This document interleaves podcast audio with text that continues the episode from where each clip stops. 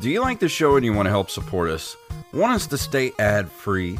Do you want extra episodes every month? Well, of course you do. Then head over to patreon.com slash nerdcaveretro. Become a Patreon supporter of this very show.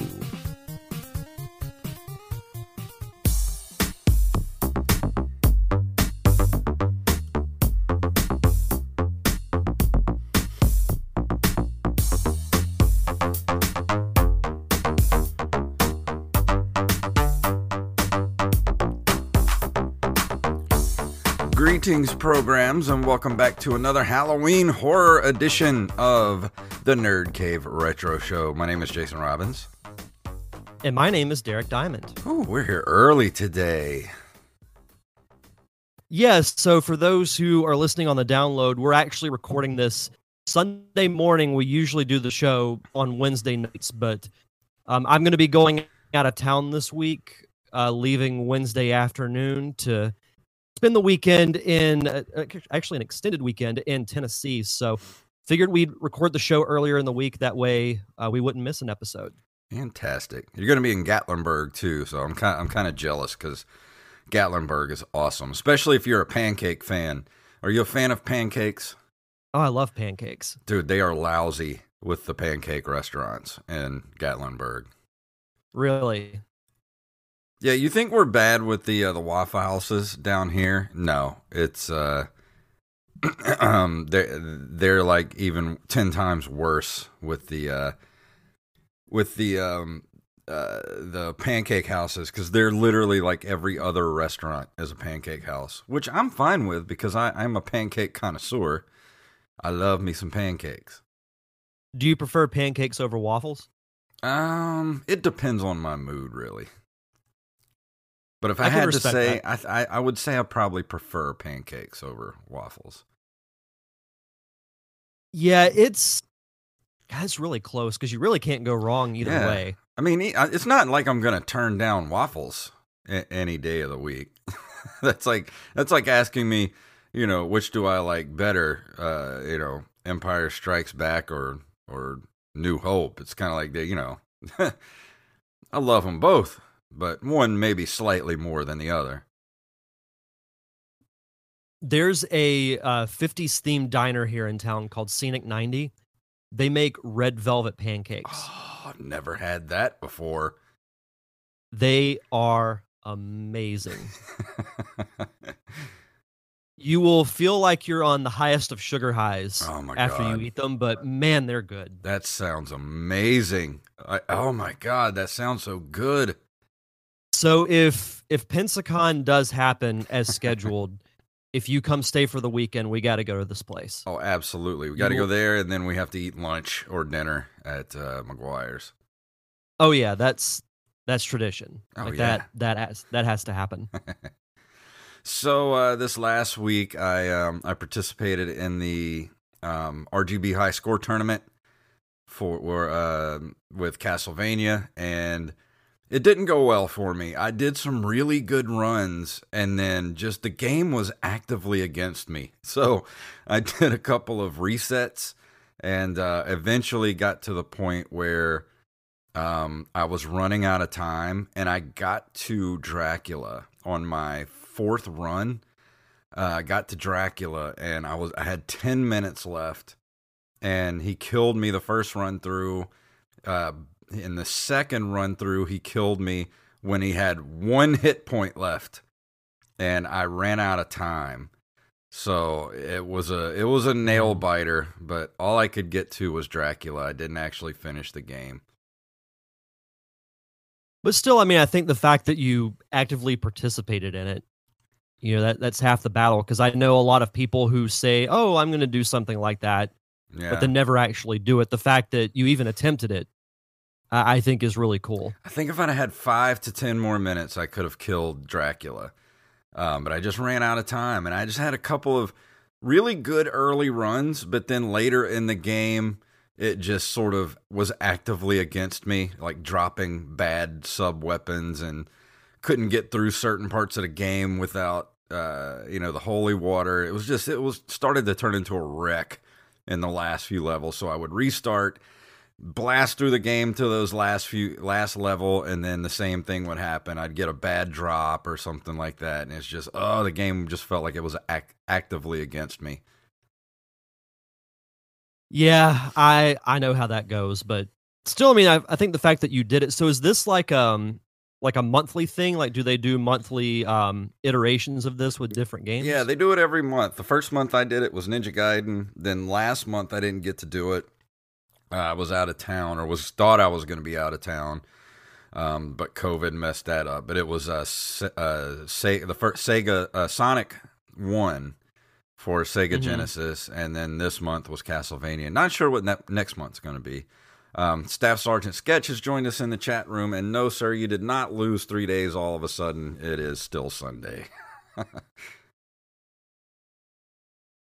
and I think Derek's frozen. Hold on. Let- oh, still. Sunday morning. Yep, still Sunday morning. Um, so how was your week or last couple of days?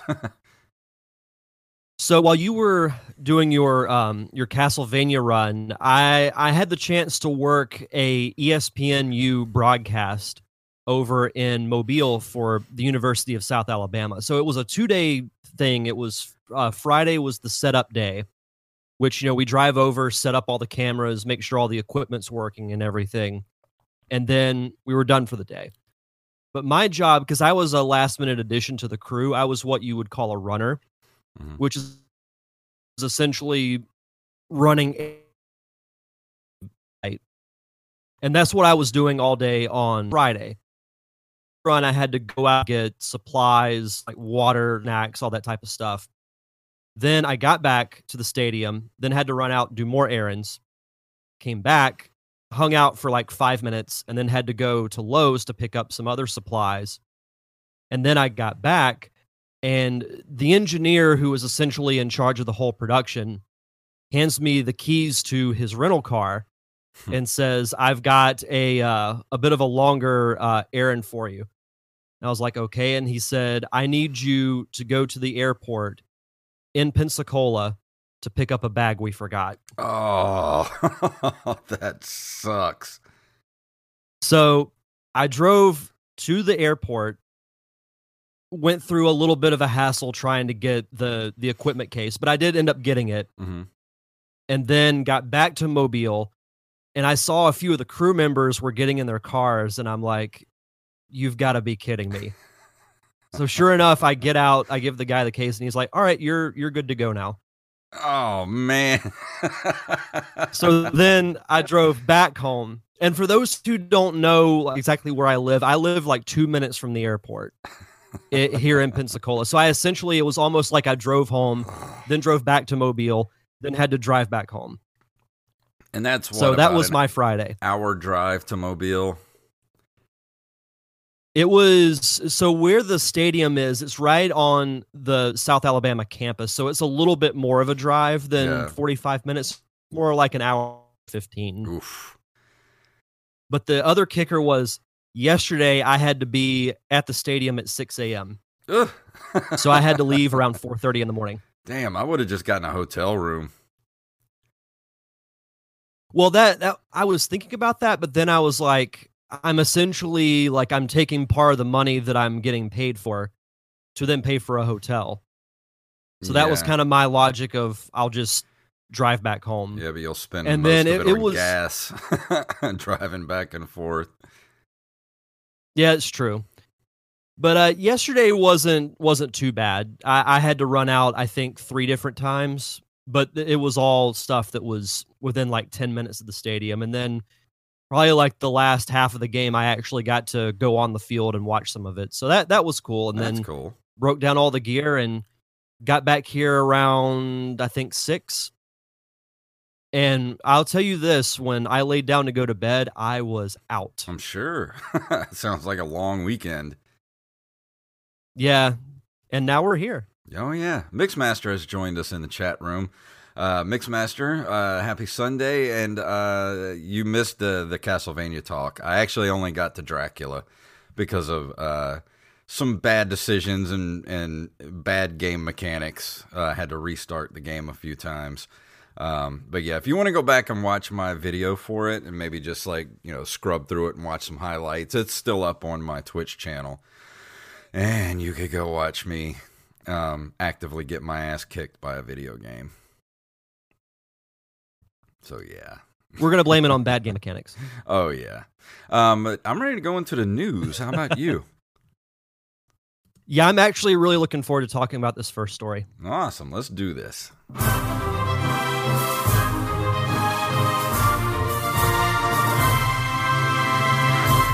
Micro, uh, from NintendoLife.com, Microsoft has a very good relationship with Nintendo, but isn't making any promises moving forward. Xbox games should have access to full ecosystem, says Phil. Uh, Microsoft and Nintendo have collaborated a lot lately, but there are no guarantees moving forward, according to head of Xbox Phil Spencer. When asked by Kotaku this week about the possibility of more Microsoft published games coming to other consoles like the Nintendo Switch, Phil replied with the following. It doesn't feel sustainable. In order to really support it, I would want a full Xbox ecosystem somewhere, and that probably mean, probably means things like Live and Game Pass and stuff. Um, he also says we have a very good relationship with Nintendo, and I think we see our work very synergistically in terms of trying to grow the market, and it just makes it easy. Every conversation we have with them has really been easy. Um, so, what do you think about the? Um, this has been going on for quite a while now, and I actually meant to say this on the show a couple times over the last few weeks. I have a weird feeling that um, Xbox and Microsoft are going to team up here pretty soon. Uh, maybe not like a full team up, but I think there are going to be some very cool crossover stuff between Nintendo and Microsoft very soon. I think so too. And I, I remember us talking about this a while back on the show about this being like a potential possibility. So I think I think it could be very interesting uh, because it's a it's a team up that I don't think you would really picture Microsoft and Nintendo, but Yeah.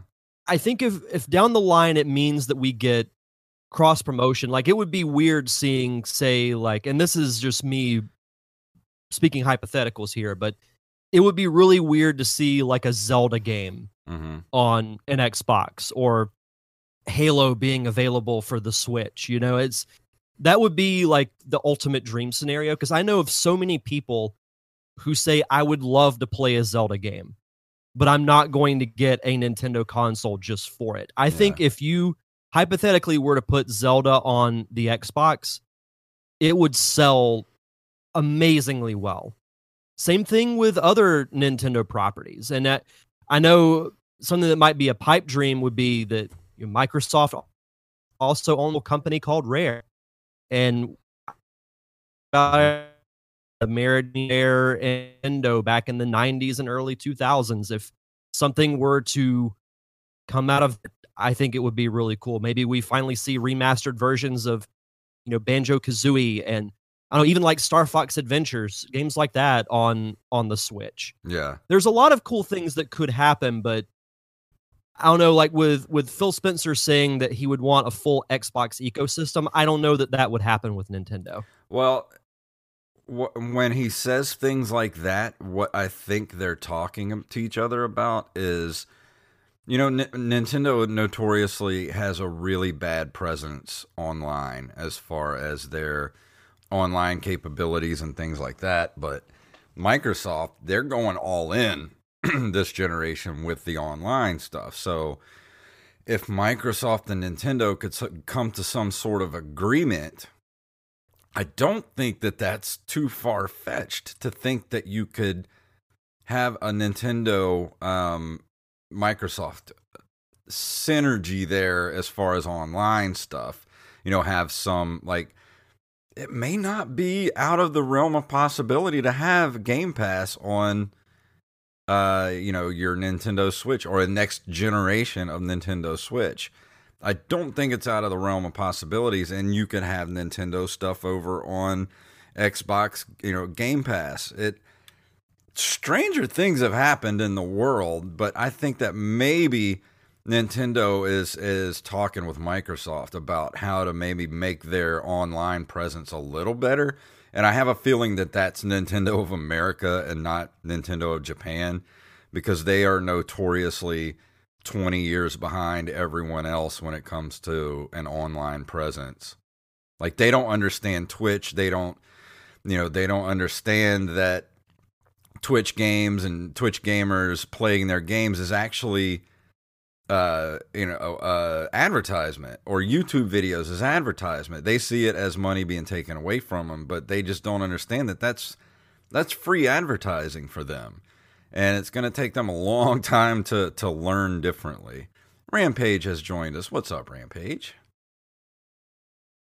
What do you think Sony would think of this? Oh, they'd be pissed. I mean, I like Sony, don't get me wrong, but they are really going to lose out this next generation, I think, because they don't have a strong uh, online. I mean, they do, but they don't have it to the extent that uh, Microsoft has it. Because Microsoft has the whole ecosystem as far as computers and Windows and all that stuff. Sony is kind of, you know, they're a huge company, but they're still lagging behind in that kind of stuff. Well, I feel like Microsoft, they've from day one they've had an advantage with that because they're Microsoft. And I think when we had the previous battle of you know the Xbox One versus the PS4, when it came to system hardware, I preferred the PS4, which is why I got it. Yeah. Because I didn't I looked at it as for the most part the same games are going to come out for the same consoles. But I feel like with this next generation that's coming up, Microsoft has really stepped up their game. And to me, I would be more likely to get the, the Xbox One X as opposed to the PS5. Yeah, same here. Like we've been talking about the last couple of weeks. I mean, I may get a PS5 eventually, but that No, Xbox One X or the whatever the new one's called, the just Series X, just looks way Yeah. too tempting with that Game Pass.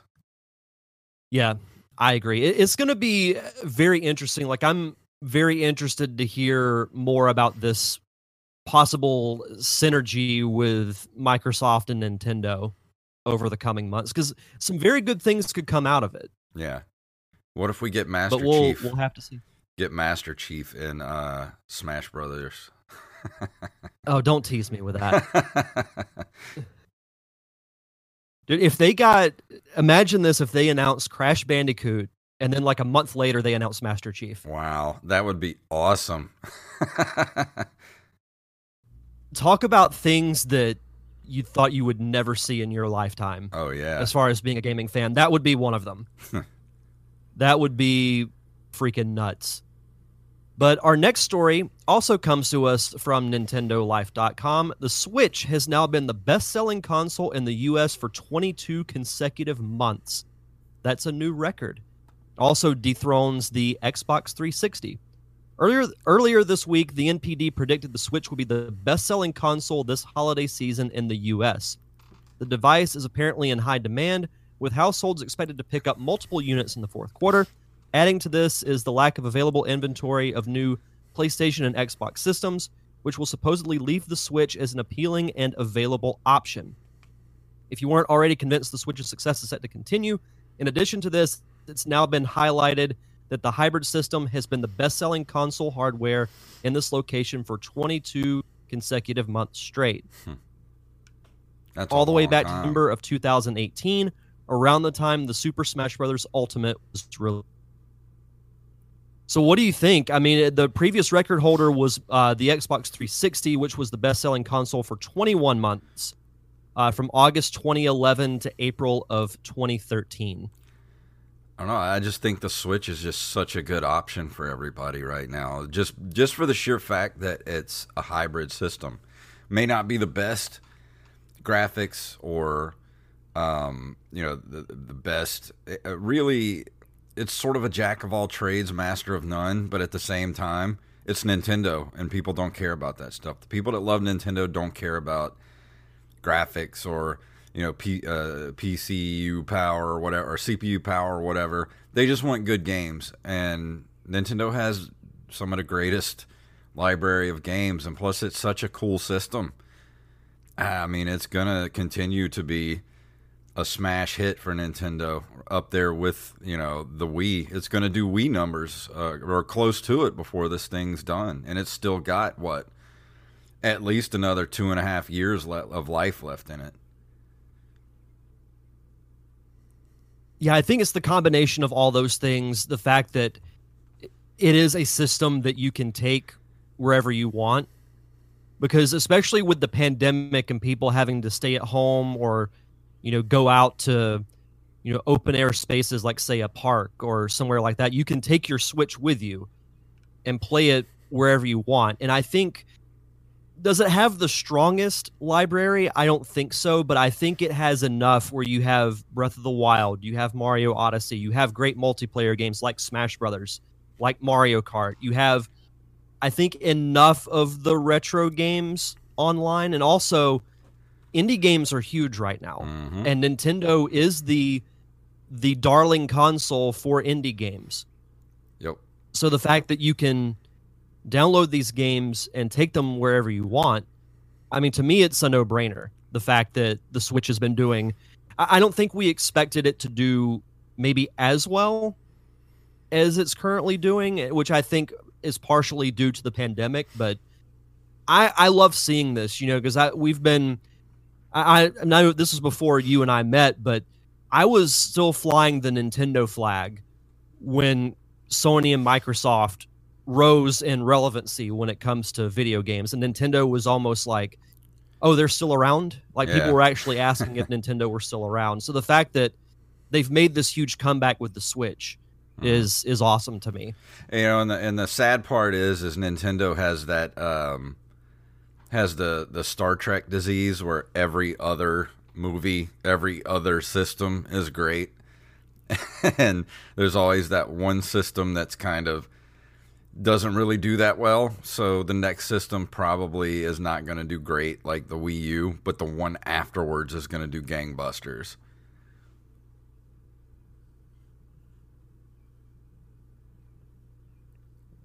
I think Derek is frozen again. I'm curious as to what the next like iteration of. Hold on, I'm going. Can you hear me? I'm going to pause for just a moment. And we're back. I forgot what we were talking about before things went to crap. We were. I know we were talking about the Switch. I mentioned what Nintendo's next console could be, and there's actually some good comments in the chat.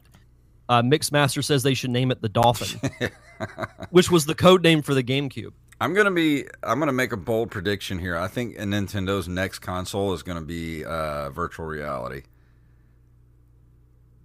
They should call it Virtual Man. Yeah, the Virtual Man.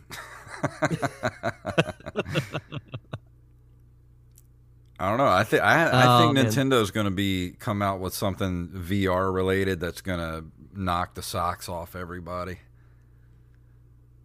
Well, I mean, I, I think there's some there's some truth to that because it seems like Nintendo with their last few consoles, they've been trying out new technology. And I know that it hasn't been talked about as much, but you know, Samsung did their whole um, VR headset Mhm. that you could put your uh, cell phone in if you have uh, if you had a Samsung phone. So I, I could see Nintendo going down that avenue. Absolutely. Oh yeah. Um, and for our next story, this comes from News18.com. Analogue's latest retro gaming console runs CD-ROMs and supports wireless controllers. Analogue, the maker of premium retro gaming consoles, is expanding its portfolio to the launch of Duo, its all-in-one NEC video game system.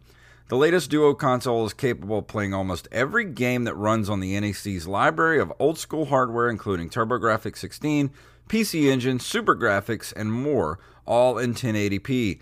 Additionally, the last the latest Analogue Duo features an original style cartridge slot, controller port, and CD-ROM drive, making it compatible for game formats like HuCards, Turbo Chips, and CD-ROM. The console by Analogue is slated to release next year for $199.99. Um, and one of the highlights of the Duo gaming console is that it supports Bluetooth and 2.4 gigahertz connectivity. It means that users with 8BitDo Bluetooth or 2.4 gigahertz controllers can play games on the console wirelessly. Uh, it also includes a thir- 3.3.5 millimeter headphone jack, volume rockers, a USB slot, and an HDMI slot. What do you think about this? I mean, uh, I've been playing the the TurboGrafx 16 Mini. This might actually be kind of cool to have because you could play the original games on this thing, and it's it seems like it's got some pretty good hardware under the hood. The thing I'm curious about, it says here playing almost every game that run on NEC's library of old school hardware. It says including TurboGrafx, PC Engine, SuperGrafx, and more. I'd love to see a full list of what it actually can play. But um, I think the fact that it's just two hundred dollars, it sounds really powerful. It's got some great options. Yeah. I I would be actually very interested in this. I mean, for sure. and I'm not saying I'm not saying it like in a bad way. I'm saying that I would love to know like the full list because it actually sounds really impressive. Yeah. Uh, and to go back to the Nintendo thing, Rampage brought up a good uh, point. He said he remembers some months ago Nintendo filed some kind of patent for dual screen, so possibly the next step for the Switch. I actually we um, we did talk about this. I think we did a while back, and that seems like a no brainer. We did for um, a next generation of the Switch to have that second screen, kind of like the uh, the 3DS did. I think that that would be probably the logical next step for the next iteration of the Switch. Give it the DS treatment. Absolutely, I'd get behind that. But no, the, this analog system uh, actually sounds really cool. And seeing the picture of it, it, it kind of looks like a PS2. It does a little bit. I was thinking that exact same thing. I don't know. I mean, if you're no, really into the TurboGrafx or the PC Engine, this seems kind of like a no brainer to pick this up.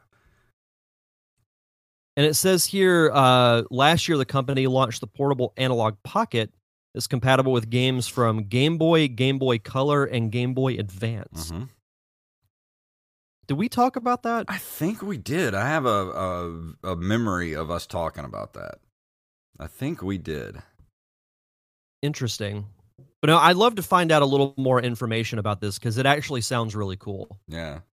This next story is pretty cool. I might actually get in on this. Yeah. This next story comes to us from techradar.com. The Neo Geo Arcade Stick Pro is the ultimate retro gaming Prime Day gift. If you've been following the retro gaming scene in the past couple of years, you might have noticed that miniature versions of retro consoles have been hot stuff. The Neo Geo Arcade Stick, a peripheral which also includes a collection of old SNK games you've probably seen at the arcades, in one form or another over the years, is one of the best. For Prime Day, Amazon is discounting the Neo Geo Arcade Stick, which is both a standalone console and an actual arcade stick you can use when playing other games. You just hook it up to your TV via HDMI and enjoy these classics on the big screen, which includes uh, King of Fighters, Fatal Fury, Metal Slug, and Samurai Shodown. It's a more niche selection than your SNES Classic or PlayStation Mini, but that's sort of what's great about it. And it's not bad for for Amazon Prime Day. It's going to be ninety six dollars for the Arcade Stick Pro um, which is pretty much what I would get. Uh, it outputs at 720p, um, and then you have the other one, the Ar- the Arcade Stick Pro Player Pack for 160. Um, it's got two controllers that come with it, but I would just get that Arcade Stick Pro. I love the look of it. it how it's just so cool. like clean mm-hmm. and sleek. Because you can always... go on the the Amazon link and it gives you like a a more like detailed look of what the console actually looks like. Mm-hmm. It looks pretty. A lie. Yeah, because I used to be enamored with the Neo Geo back when I was a kid because it was that console that nobody had, everybody wanted. You know, it had arcade. You know, it was so advanced for a home system and it was so expensive. I mean, I remember it being like wasn't like six eight hundred bucks back when we were kids and games were like two hundred dollars? Like only the richest of the rich kids had a neo geo. Weren't vhs tapes really expensive too when they first came out? Oh yeah they were like a hundred bucks. If you i remember the vhs tapes if you uh, lost it or damaged the tape it was like 80 bucks to replace it at uh, you know blockbuster or whatever everything was way more. And we complain about we complain about sixty dollar games being too expensive. Yeah. Uh, let's see for the, our second, or is this the last story? Let me see. This is our last story. Awesome. Uh, from lifehacker.com. Uh, this is just a little short story I wanted to throw in here. Get these free Sega games on PC before they're gone. Uh, with Sega celebrating its 60th anniversary, a collection of PC games that are free to download for a limited time, plus numerous other sales and freebies available through Steam. Four of the free to keep games were developed or resurrected specifically for Sega's 60th birthday. Each one represents different parts of Sega's multi decade history, but they'll only be available, available to download for a day or two depending on the title. Uh, October 16th through 19th, Armor of Heroes. Um, 16th through 19th, Endless Zone. October 18th. What is what is the date today?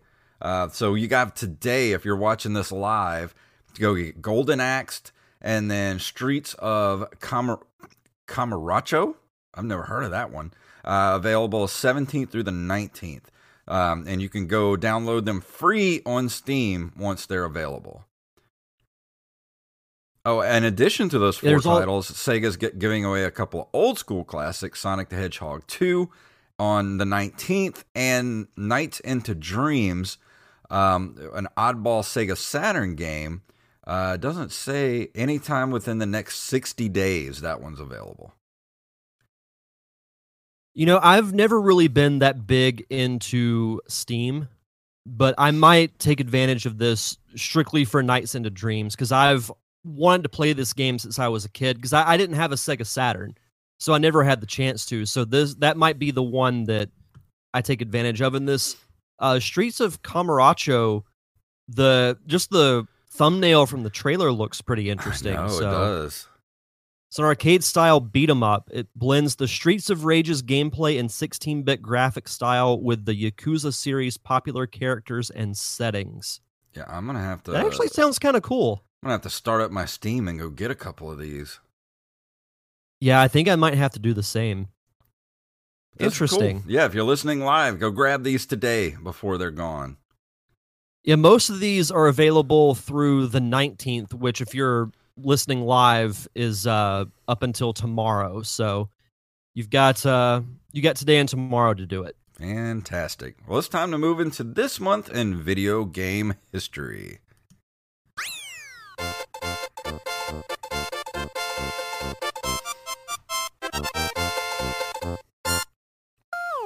In October of 1978, Namco releases their first arcade video game, Gee Bee, in Japan. Uh, for a minute, I saw that. For uh, when I first looked at this, I thought there was a Bee Gees video game.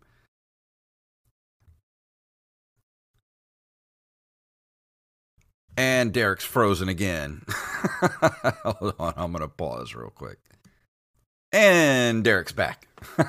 but I don't know if you heard me. And when I first saw this in there, I thought it said BG, and I was thinking it was like you know a disco, something about the Bee Gees.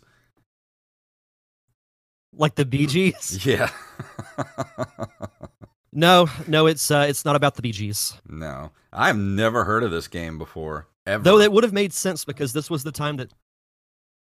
Yeah, I haven't either. I, I think the the poster looks kind of interesting. It, it's got the the North American arcade flyer on the Wikipedia page. yeah. I, I like the color scheme of it. Like it, it reminds me. Let's see, this was seventy eight. I don't know. The, I think more of like the '60s when I see like the font and the color scheme and everything. Oh but yeah. I, I thought this story was kind of interesting.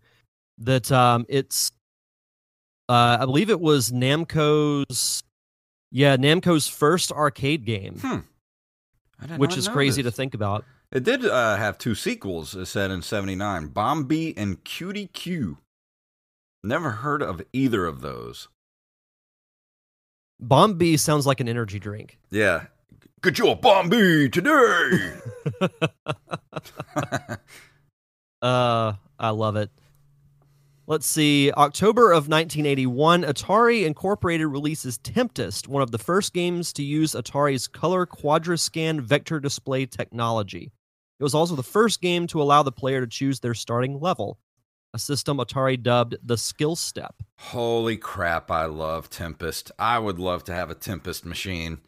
Did uh did Arcade1Up ever make a Tempest machine? because that would be one I would love to have. Tempest was great. I have a lot of memories of playing Tempest at the uh, the skating rink when I was a kid. Let's see. Tempest is one of those Um, games that should still oh. be around. There is. Oh, this is unavailable.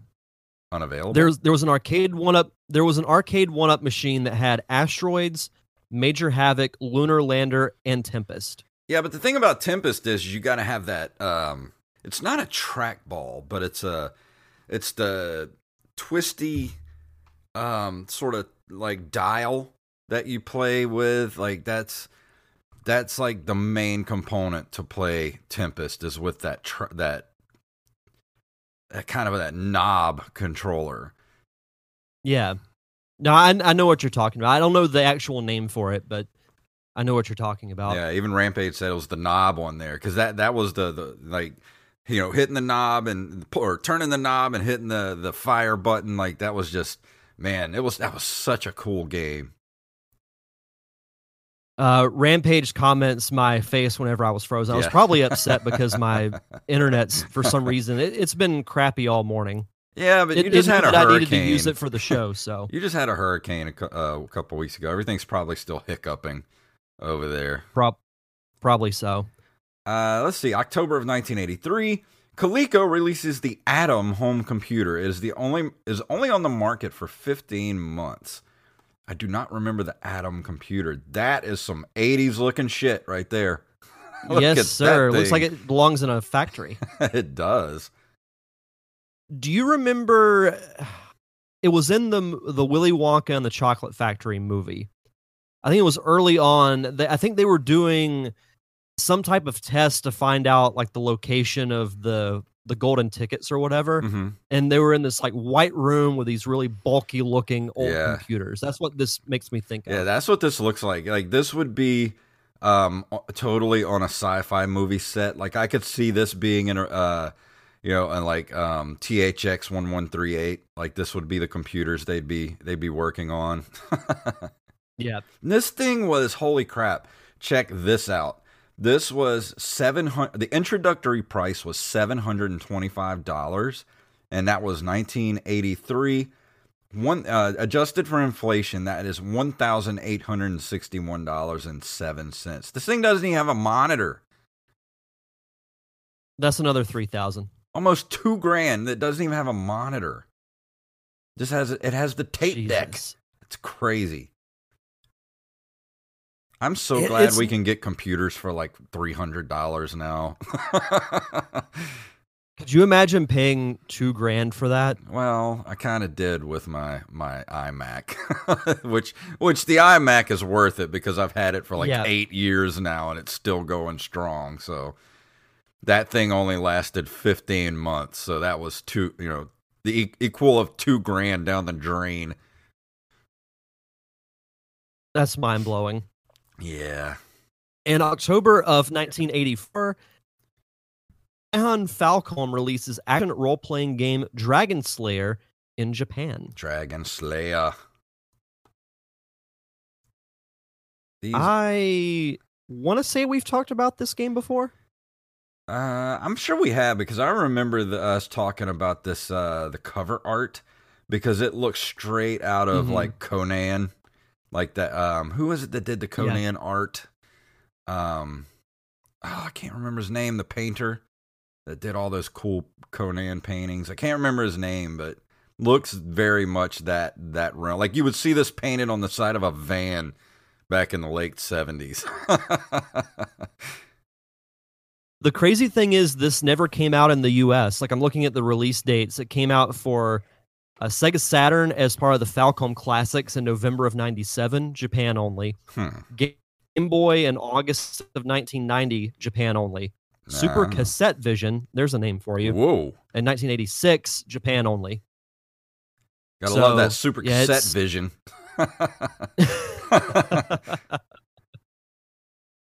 uh, uh, and here's one of your favorites cassette right here. October 18th of 1994, Sonic and Knuckles is released.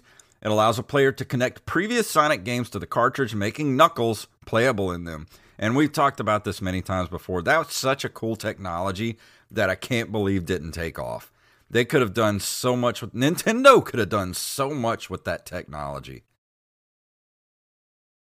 In a way, like it makes me think of the Super Game Boy, but it's also different in the sense that with Sonic and Knuckles, you connected two console games together Yeah. to create like a brand new experience. And I, I can't believe that this was not expanded on. And I know I, I talked about this more in detail when I did my Sonic and Knuckles review, but this was so innovative back in 94 because you had these old games that you just plug it into the cartridge and it gives it a brand new experience. And the cool thing was if you plugged in Sonic 3, you essentially had two games in one with Sonic 3 and Knuckles, which is one of the coolest gaming experiences that I ever had uh, when I was a kid. And even, you know, going back and uh, playing as Knuckles in Sonic 2 it gave it just a whole brand new life. And yeah, I, I can't believe that nin- maybe Nintendo didn't want to do it because it would have been looked at as copying Sega, Yeah. but even Sega didn't really do it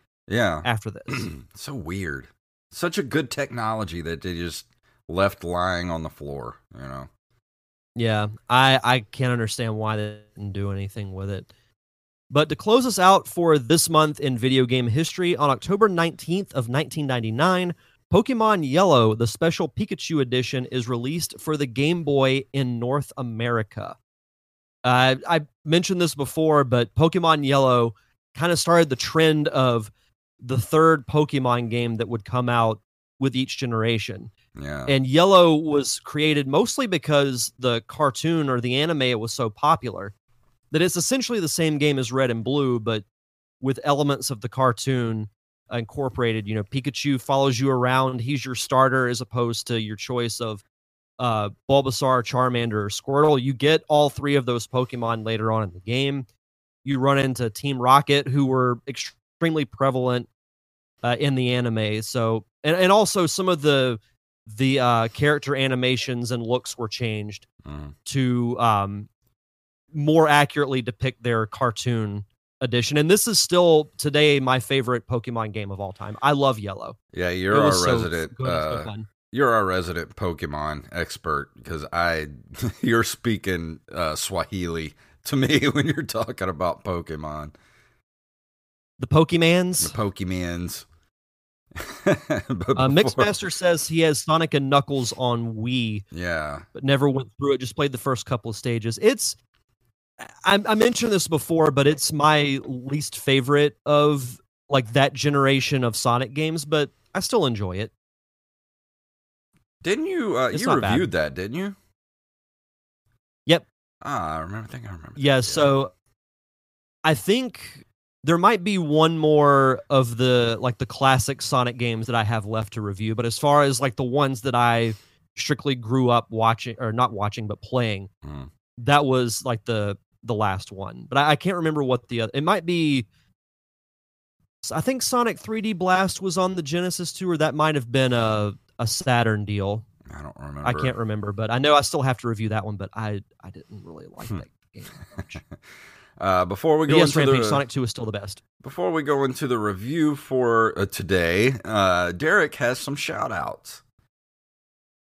Yeah, as always, we like to shout out our awesome patrons over at patreon.com slash nerdcaveretro. We want to shout out Armez Jackson, XBlade07, Daniel Salmon, John Jekyll, aka the Mixmaster, Carlos Longoria, Staff Sergeant Sketch, Randy Bailey, and Tyler Watson, which by the way, Tyler, thank you for the Pac-Man 2 shout out on Yeah. Twitter the other day.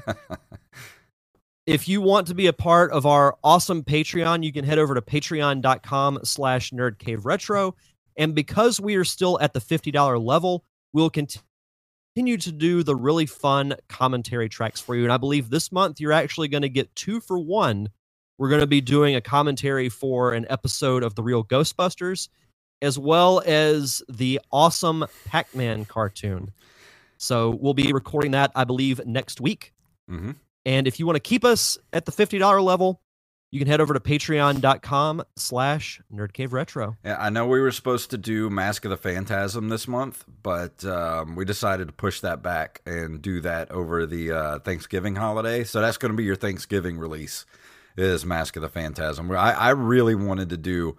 Uh, there's a particular Ghostbusters episode I want to do that's perfect for Halloween that we're gonna do for for this month. So we hope you guys enjoy it. I because it's one of the creepiest episodes ever for that cartoon series, and I cannot wait to do it. Um, but let's go ahead and move into the review tonight. Eric is going to be talking about.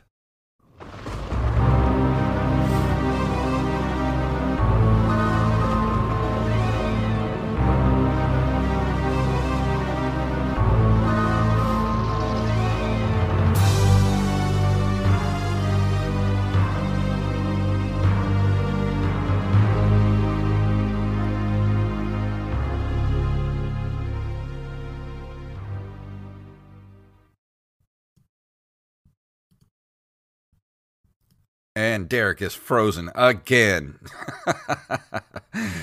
oh man, let me pause again real quick. Sorry about that, everybody. We finally got everything uh, crystal clear now on the internet connection. So, all right, got got the the game music out of the way. Derek, take it out, take it away.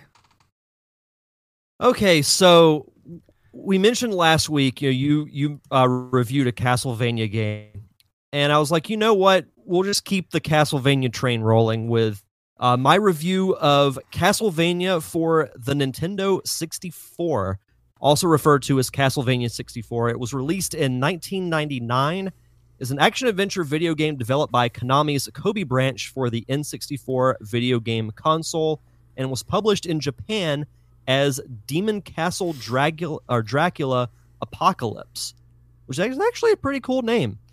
But um, as has been documented on this show before, Castlevania is a series that is relatively still new to me because I didn't grow up playing Castlevania like you did. I was really kind of introduced to it through doing this show and then watching the animated series on Netflix. Mm-hmm. And I remember years ago, like this game coming out for the N64, but I never played it because I wasn't into Castlevania. But I figured with Halloween Horror Month why not give it a try? And plus, I was also curious to see how it would adapt to the 3D world as opposed to 2D. Like a lot of those classic franchises did, like Mario, Sonic, Zelda. All those franchises had to, in a way, reinvent themselves mm-hmm. back in the day. So uh, that was my biggest curiosity factor when playing this game. And I'd also heard very mixed things about it. I've heard some people like it, some people don't. But I figure with me not being as big of a Castlevania fan or not as knowledgeable, I might be able to give a interesting perspective on it. So I started playing it, and the first thing I noticed, and something that surprised me, because I read nothing about this game before I started playing it, you had the option to play as two different characters. You can select one of the game's protagonists, which is Carrie Fernandez, a young orphan girl uh, gifted with magical powers, or Reinhardt Schneider, the whip wielding heir to the Belmont clan, which I was surprised that his last name wasn't Belmont. Yeah, Schneider. yeah, I was like, is he like the ancestor of Rob Schneider? Yeah. Like, like the the comedy or, actor, or Schneider from One Day at a Time, like. And it's that weird. Like that's my first question about this game. Like, if you're gonna play a Castlevania game, you want to play the whip wielding hero.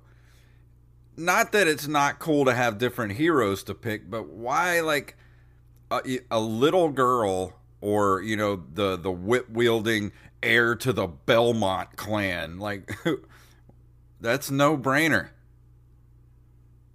I mean, why couldn't you just name him Belmont? Yeah, why Schneider?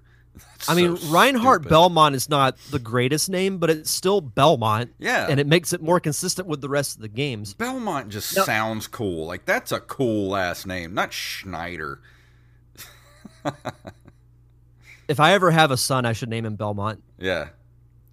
I don't know. Belmont Diamond, I don't know how well that sounds. Belmont Diamond. Anyway.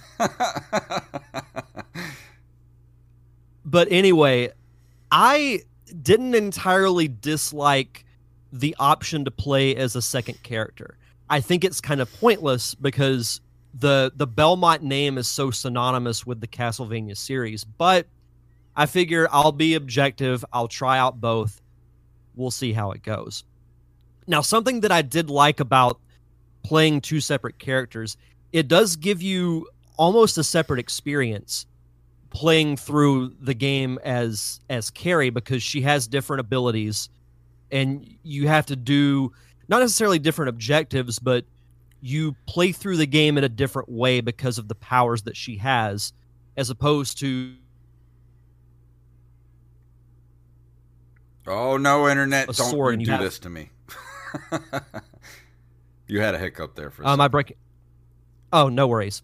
But um anyway, I like the fact that it gave you a different dynamic playing through the game.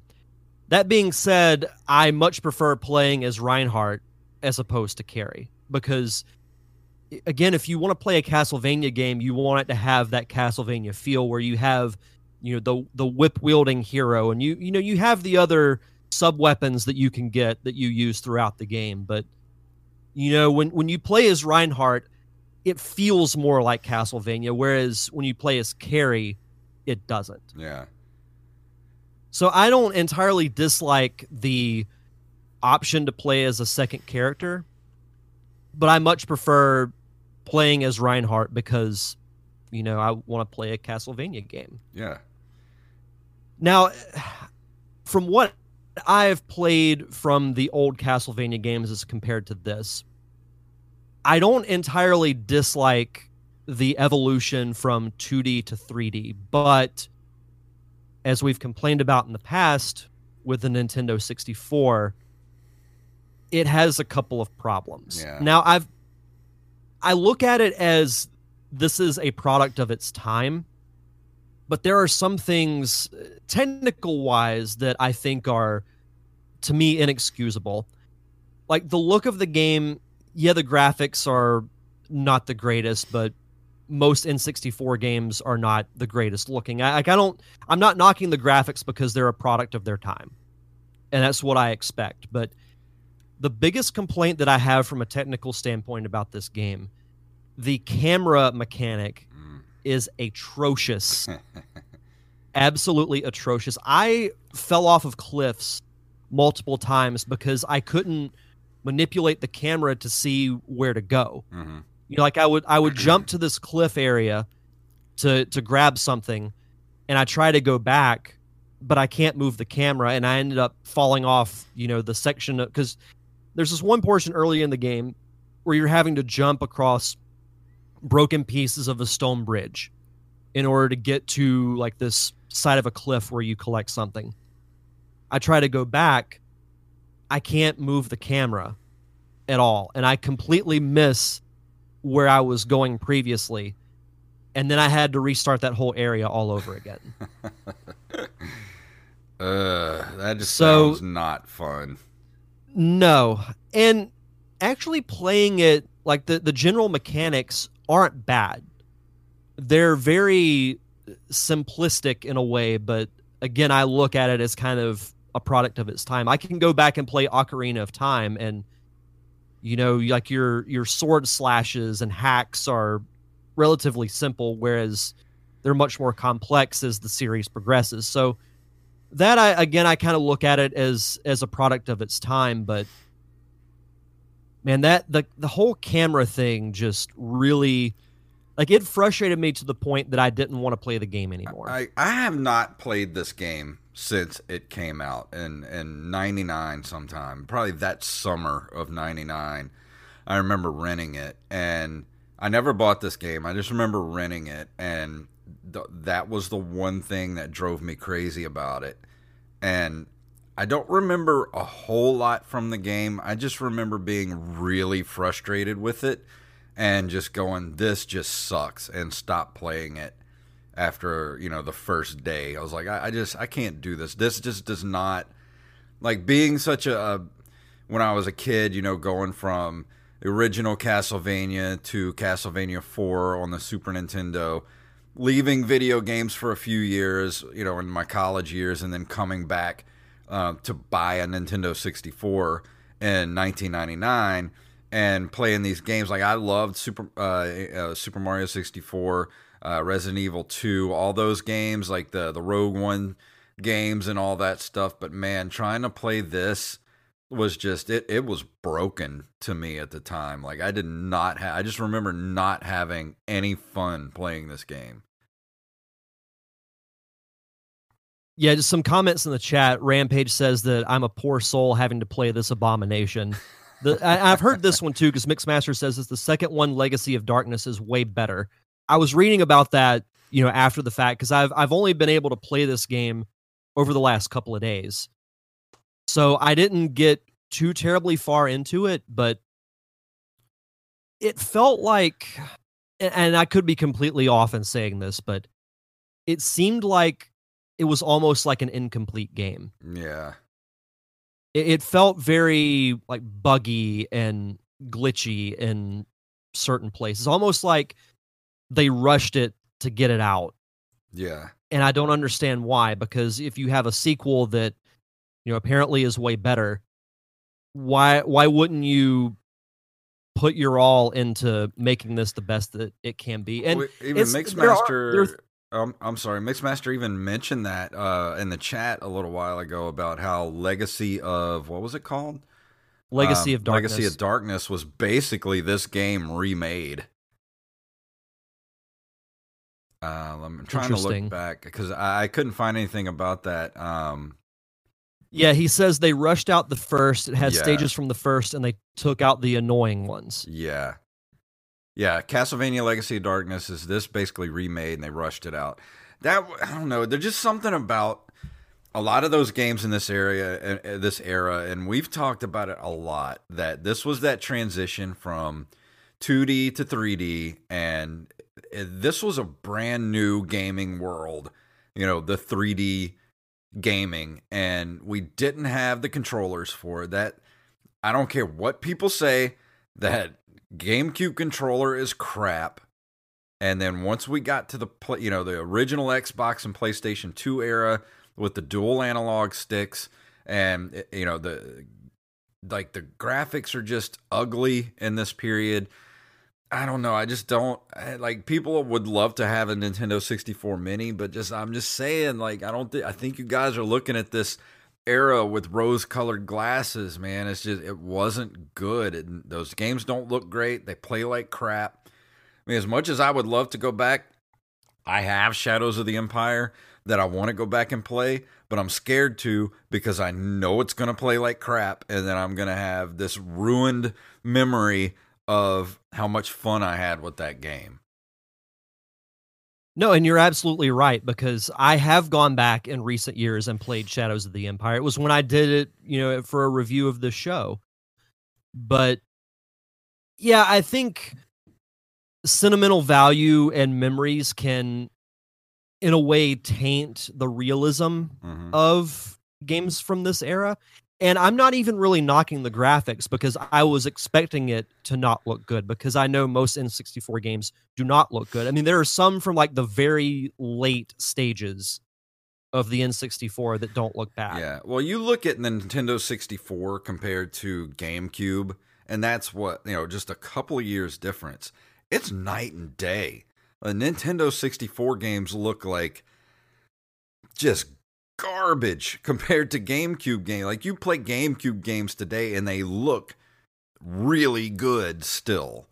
And that, you know, we made that transition. Once we got to the GameCube era, that transition was was good. We're like, okay, we know how to do this now. Well, and people also forget the early PlayStation games. Yeah, look like crap too. Terrible. Like you look at the original Crash Bandicoot game, it looks terrible. Yeah, those games are awful. that's why I think the PlayStation Mini didn't do great because that just that era of gaming, console gaming from 1996 to 1999 was just awful.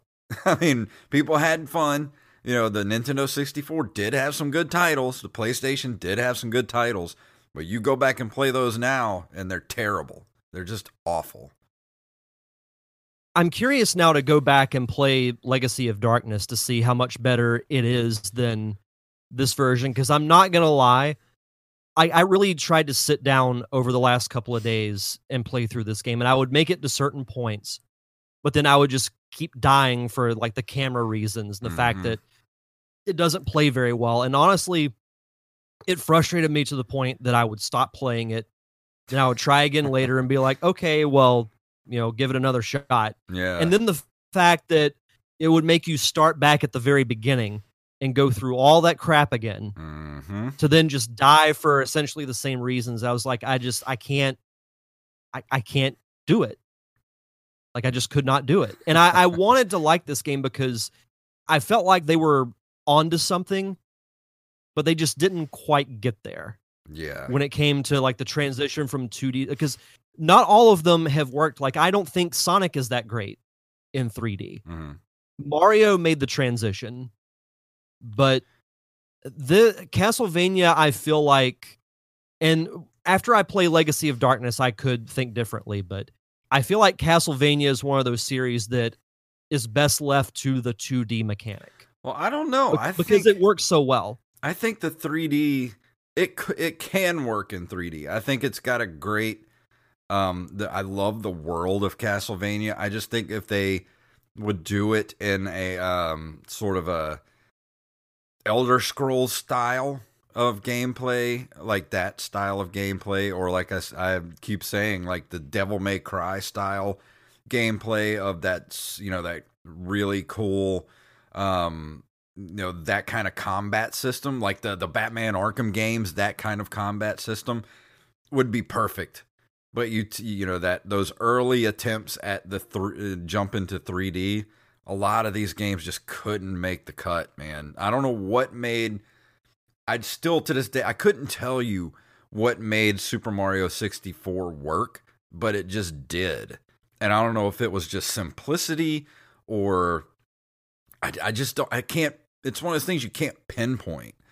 Um and even the, the Resident Evil series that that camera sucks but at least you had it locked in a position and and it would change to where you could see what you were doing but there were so many games like this where the camera just didn't work and it, you know you end up like you said falling off of ledges and uh, just game breaking uh you know horribleness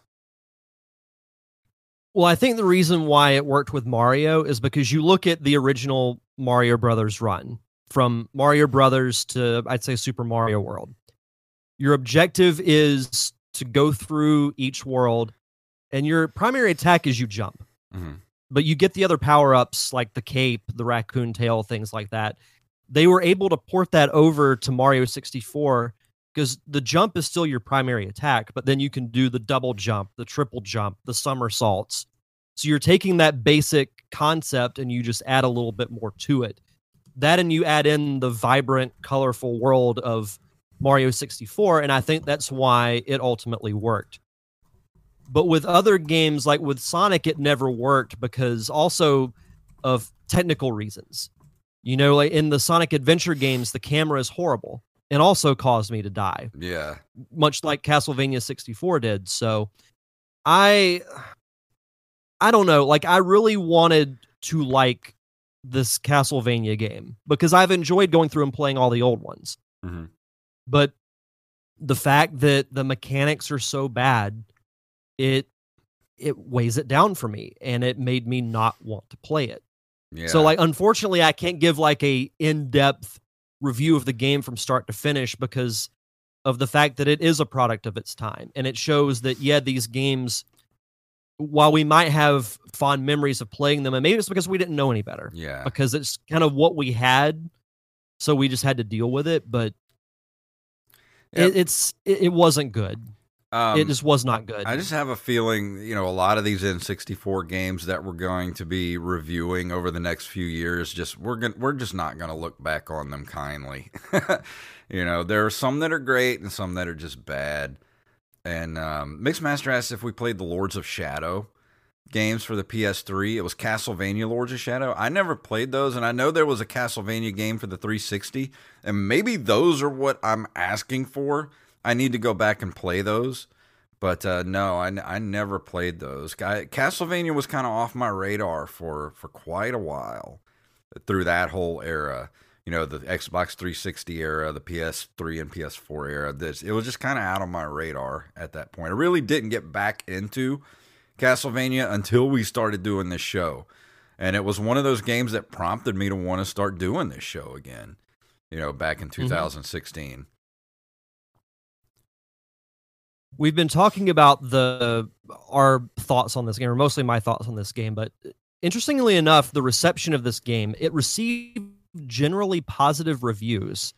It has an average of 78 out of 100 on Metacritic and 73% at Game Rankings. At the release, most critics considered the game to be a good transition to the series despite many changes in gameplay. It praised the graphics, audio, and gameplay, saying the developers have done a fantastic job of capturing the atmosphere and spirit of the series while providing a well balanced, challenging gameplay experience that's filled with pretty visuals, awesome, though limited music, plenty of secrets, and some incredible bosses. I but it says here, a, I think they're uh, the being a little generous. yeah, I would say so. And it says here the camera and the controls, however, were heavily criticized. Game Revolution stated that the camera made the game barely tolerable, saying getting a good view of the action is almost impossible. So players finding themselves just making do with a bad camera angle. This, of course, often leads to death. Mm-hmm. And regarding the controls, the control itself is a little frisky. Most of the control problems are found in the speed of the character, Moving close to an edge in order to jump to a lower platform is tedious. I do agree with that. You end up mastering the lemming dive because you were able to do it with some degree of success. Uh, control feels too float at first, and the camera can be painful. So, I there were things about it that again that I liked that they were going with it. Like I didn't hate the atmosphere that they created because I felt like it was going in a good direction. But again, it just feels like the developers just stopped at a certain point and said, "No, this is good." Maybe they did. We'll Maybe they there. just ran out of time. I mean, that could that's you know, back then that was uh, something they had to come up against too. If they had a hard uh, release date, you know, they're working with a new technology basically with the N64 and 3D gaming. Maybe they just ran out of time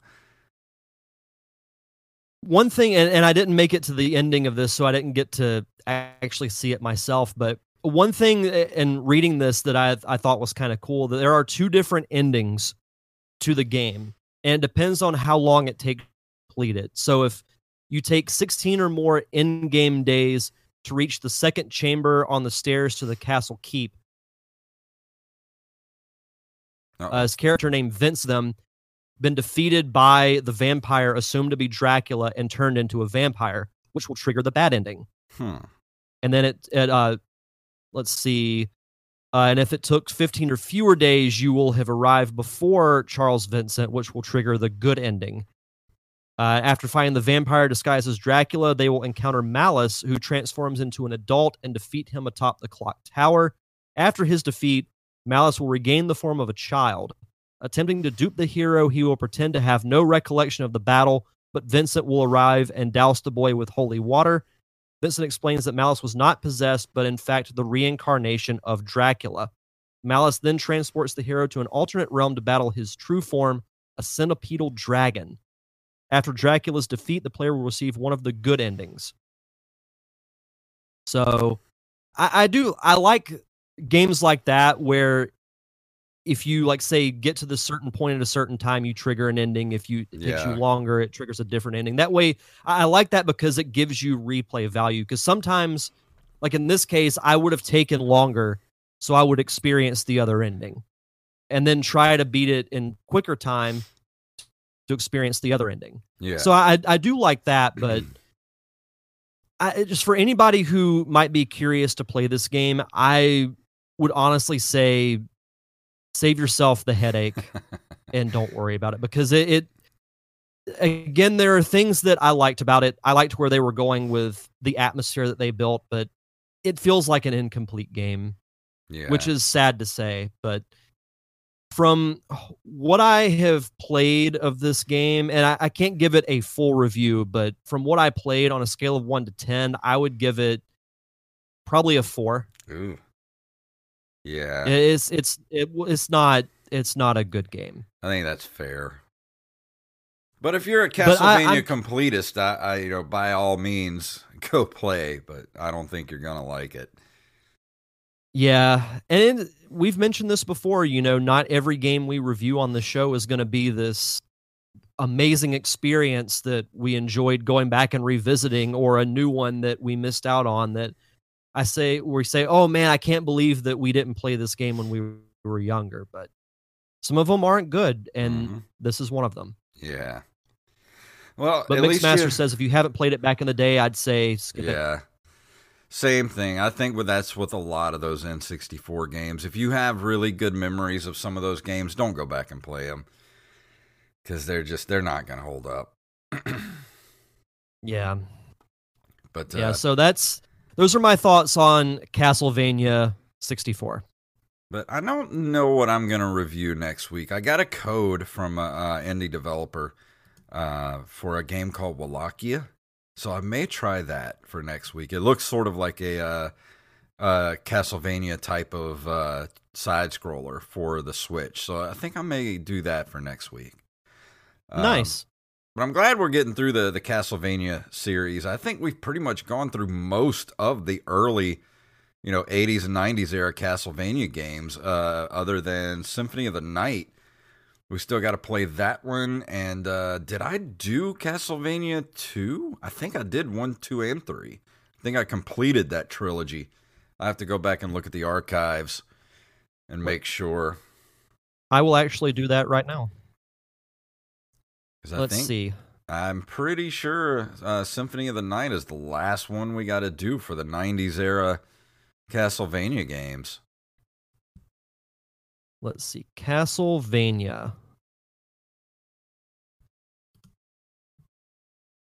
Uh, let's see, Castlevania, Super Castlevania 4, Castlevania 3, Dracula's Curse, Bloodlines, Castlevania 2, Simon's Quest, mm-hmm. And Rondo of Blood.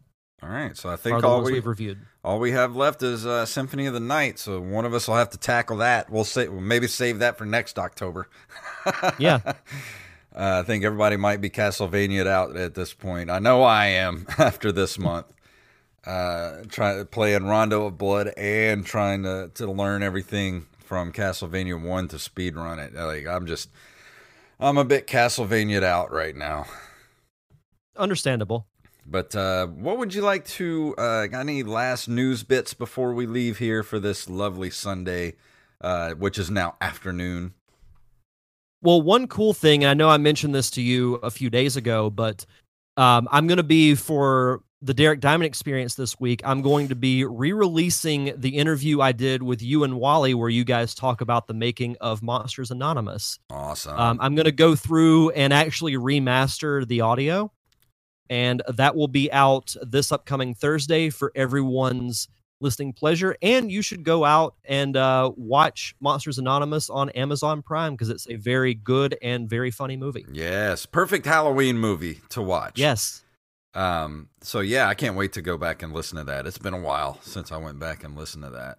We did that actually before we started Nerd Cave Retro. Yeah, I know. That's, whoa. Because I, I, remember you guys filmed it, in, I think in April of 2016. Wow and we did the interview. I th- think right after that because it was.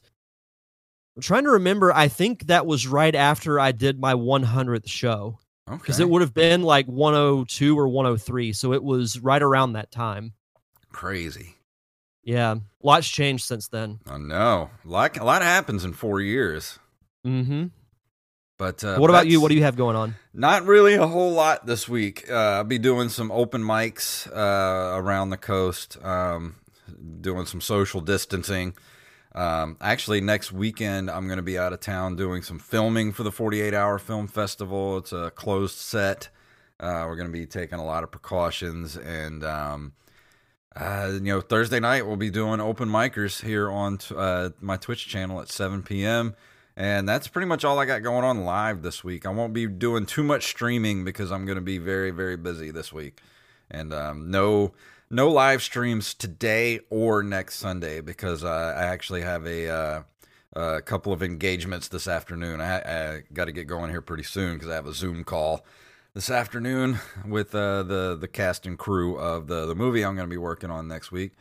But uh, but yeah, just be here seven o'clock um, Thursday night right here for open micers, and that's just about it. Oh, real quick, uh, next Monday we'll be doing our roundtable on Evil Dead. Oh yes, yes. For my show that that'll be uh, seven thirty p.m. Uh, this not tomorrow, but a week from Monday, which will be the twenty sixth. Yes. So um, I'm gonna I'm gonna be setting up Streamlabs where I can actually stream to Facebook, Twitch, and YouTube. Fantastic. So you'll have multiple ways to watch it, but it'll be myself, you, and Mr. Steve Wise. We'll be talking about Evil Dead, which I'm very excited to do. So be it. sure to check that out next week. Awesome. Well, let's go ahead and call it a day, shall we? Yes. If you would like to email us, you can email us at nerdcaveretro at gmail.com. Uh, you still have two weeks or a week or so, about a week and a day to get those uh, those MP3s into us for the episode 200. So get that to our email. Um, we're at nerdcaveretro.com. We're also at Instagram and Twitter at nerdcaveretro and individually at jfunktastic and at Derek underscore Diamond. We're at Facebook at facebook.com slash nerdcaveretro. We are also on Patreon at patreon.com slash nerdcaveretro, where if you give us a couple bucks a month to keep the lights on, we will do those commentary tracks every single month for you guys. If you can't do that, can't leave us a, a couple bucks, that's okay. It's hard times. Leave us a review wherever fine podcasts are sold. So, Derek, please tell them what it's all about. May the way of the hero lead to the Triforce. Yes.